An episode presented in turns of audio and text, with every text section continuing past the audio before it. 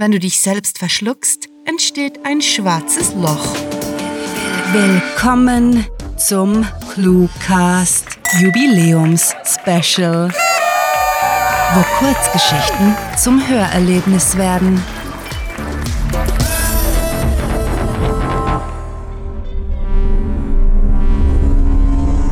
Warnung. Diese Kurzgeschichte enthält Szenen, die auf einige Zuhörer beunruhigend wirken könnten. Mehr zu unseren Warnungen sowie wann und weshalb wir sie anwenden, erfahrt ihr in unseren FAQ unter cluewriting.de slash FAQ. Special zur 400. Episode. Von 400 auf 0.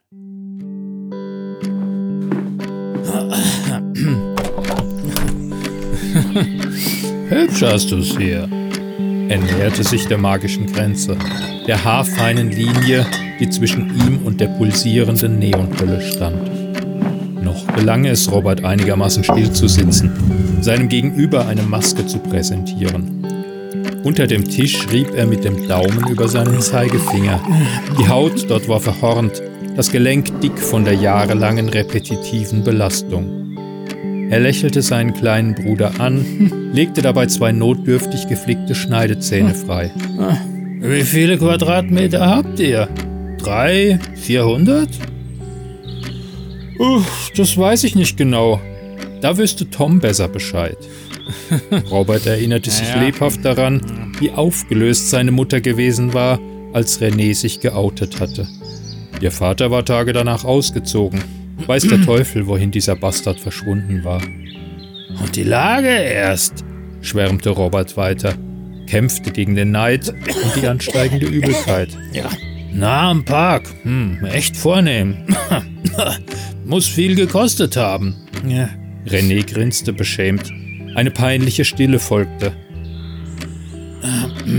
Naja, egal.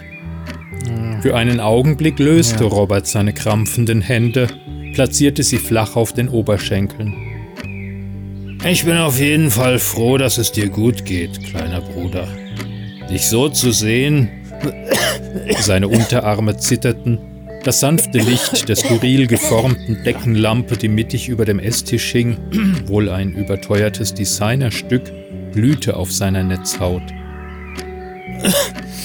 Dich so zu sehen, freut mich sehr. Ah, ihr letztes Treffen war lange her. Nach seinem letzten Entzug hatte René ihn bei sich aufgenommen.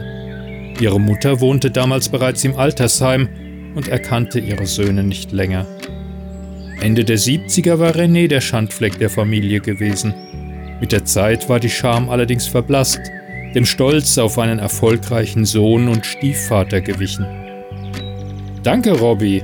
Das ist lieb von dir. Sicher, brach der Ältere das neuerlich drohende Schweigen. Keiner erkundigte sich danach, wie es ihm ging. Daran hatte er sich gewöhnt, verstand, weshalb es niemanden mehr interessierte. In den 90ern, seit seinem Autounfall sowie den darauf folgenden Schmerztherapien, übernahm Robert die Rolle des schwarzen Schafs und er spielte sie perfekt. Das Reißen in seiner Armmuskulatur wurde zusehends unerträglich. Seine ruhige Fassade würde bald in sich zusammenstürzen.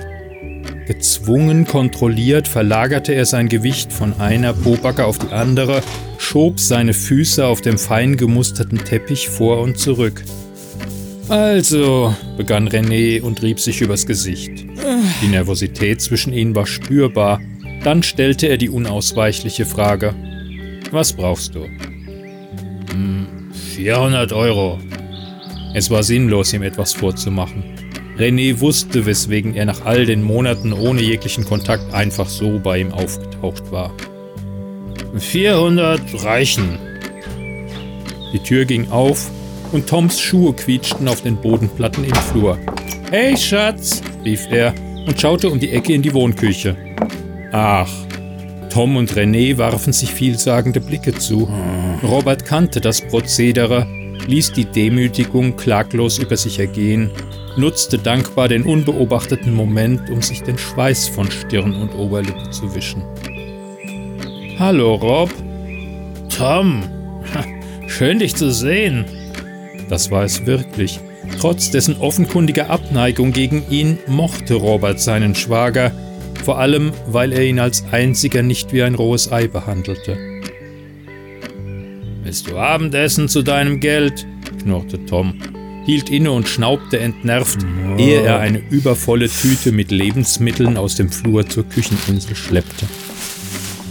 Nein, danke, erwiderte er laut, sodass der andere ihn hörte. Du bist mich gleich wieder los. Versprochen. Fabelhaft, ächzte Tom. Vielleicht bist du dieses Mal weg, bevor du uns das Wohnzimmer vollkotzt. Psst, ermahnte René aufgebracht, doch Robert winkte lachend ab.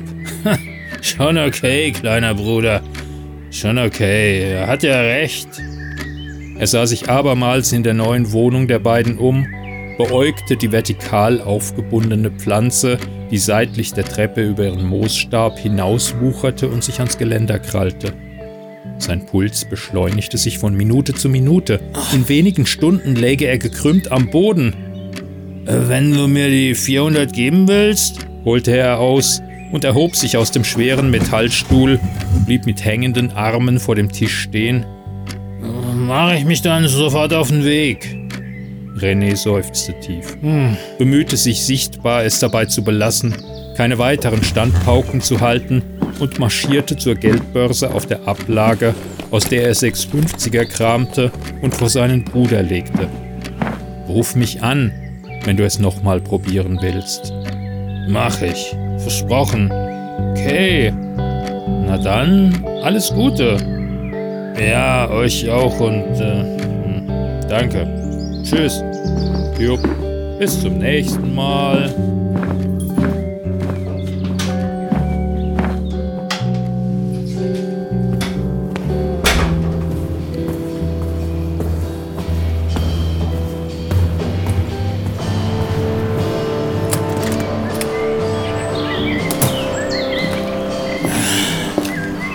Robert zerrte den Kragen seines Parkas hoch versuchte mit dem abgewetzten Stoff so viel wie möglich von seinem Kopf zu bedecken. Es war noch hell, der Nieselregen beschwerte sein lichtes Haar unangenehm und sein Magen zog sich schmerzhaft zusammen. Wenn er sich beeilte, schaffte er es rechtzeitig zum Hofgarten, könnte das Schlimmste verhindern und bald schon erlöst und friedlich auf seiner Matte schlummern. Begrüßte ihn eine der zahlreichen Gestalten beim Hofeingang. Es war Helge, der mit geweiteten Pupillen auf ihn zukam und wissen wollte: Hast du die Kohle? Lass mich, motzte er den Junkie unwirsch an und drängte sich an ihm vorbei in die Azaleengasse, wo er Fred oder Asmir vermutete, die ihm die 400 Euro abnehmen und dafür ordentlichen Stoff gäben. Wie üblich in dieser Situation purzelten seine Gedanken durcheinander. Sein Ziel kam ins Wanken und er verlangsamte seine Schritte, knibbelte frenetisch am Bändchen seines Kapuzenpullovers herum. In die Angst vor den lauernden Entzugsqualen, dem Blitzlichtgewitter, das seine Innereien zu Flüssigkeit pürieren und seine Knochen in tausend Scherben verwandeln würde, mischte sich der ewige Wunsch, aus diesem Karussell auszusteigen. Robert hatte etliche Male Anlauf genommen, sich in ein Zimmer eingeschlossen, um Hilfe gebeten, gefleht, gebetet und geflucht und sogar einige Erfolge gefeiert. Wundervolle Zeiten waren das gewesen, kurze Einblicke in ein lebenswertes Dasein. Schlussendlich war das Heroin stets stärker gewesen. Es war, als wollte er sich das Blinzeln untersagen, und eine Weile klappte das. Er konnte das Brennen erst ignorieren, dann aushalten bis ihm die Luft wegblieb und der Drang, die Augen zu schließen, zu einer schlichten Notwendigkeit wurde und er erneut auf dem Nullpunkt ankam. Rob, duschen wieder! tönte es aus einer Ecke und Fred humpelte auf ihn zu. Wie viel willst du heute? Er zögerte, umklammerte die 650er Scheine in seiner Tasche und zwinkerte gegen den aufflammenden Vorboten an, Neonlichter, die durch sein Sichtfeld zuckten. Gib mir, stammelte er dem Weinen nahe, gib mir, gib mir für 400 und unterbrach sich. Ich geb dir einen Fuffi, wenn ich dein Telefon rasch haben kann. Ich muss meinen Bruder anrufen.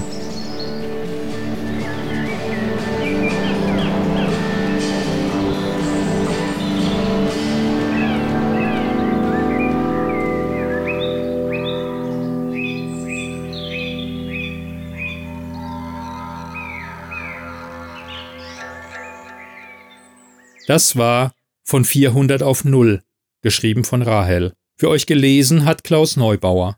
Diese Kurzgeschichte wurde nach einer Themenvorgabe verfasst.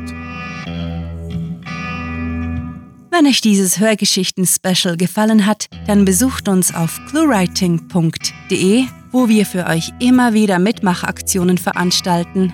Wie wäre es zum Beispiel mit der ClueWriting Challenge, bei der Schreiberlinge ihre eigene ClueWriting-Geschichte verfassen oder möchtet ihr euer Sprechtalent im Cluecast ausleben? Mitmachen geht auch ganz einfach, indem ihr uns Clues für unsere Kurzgeschichten vorschlagt.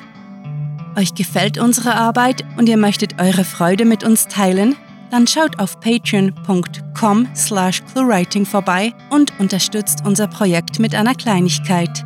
Damit werdet ihr zu den Grandiotasten, die wir mit literarischen Rewards wie exklusiven Kurzgeschichten und der Möglichkeit, als Gastautor bei uns aufzutreten, beschenken.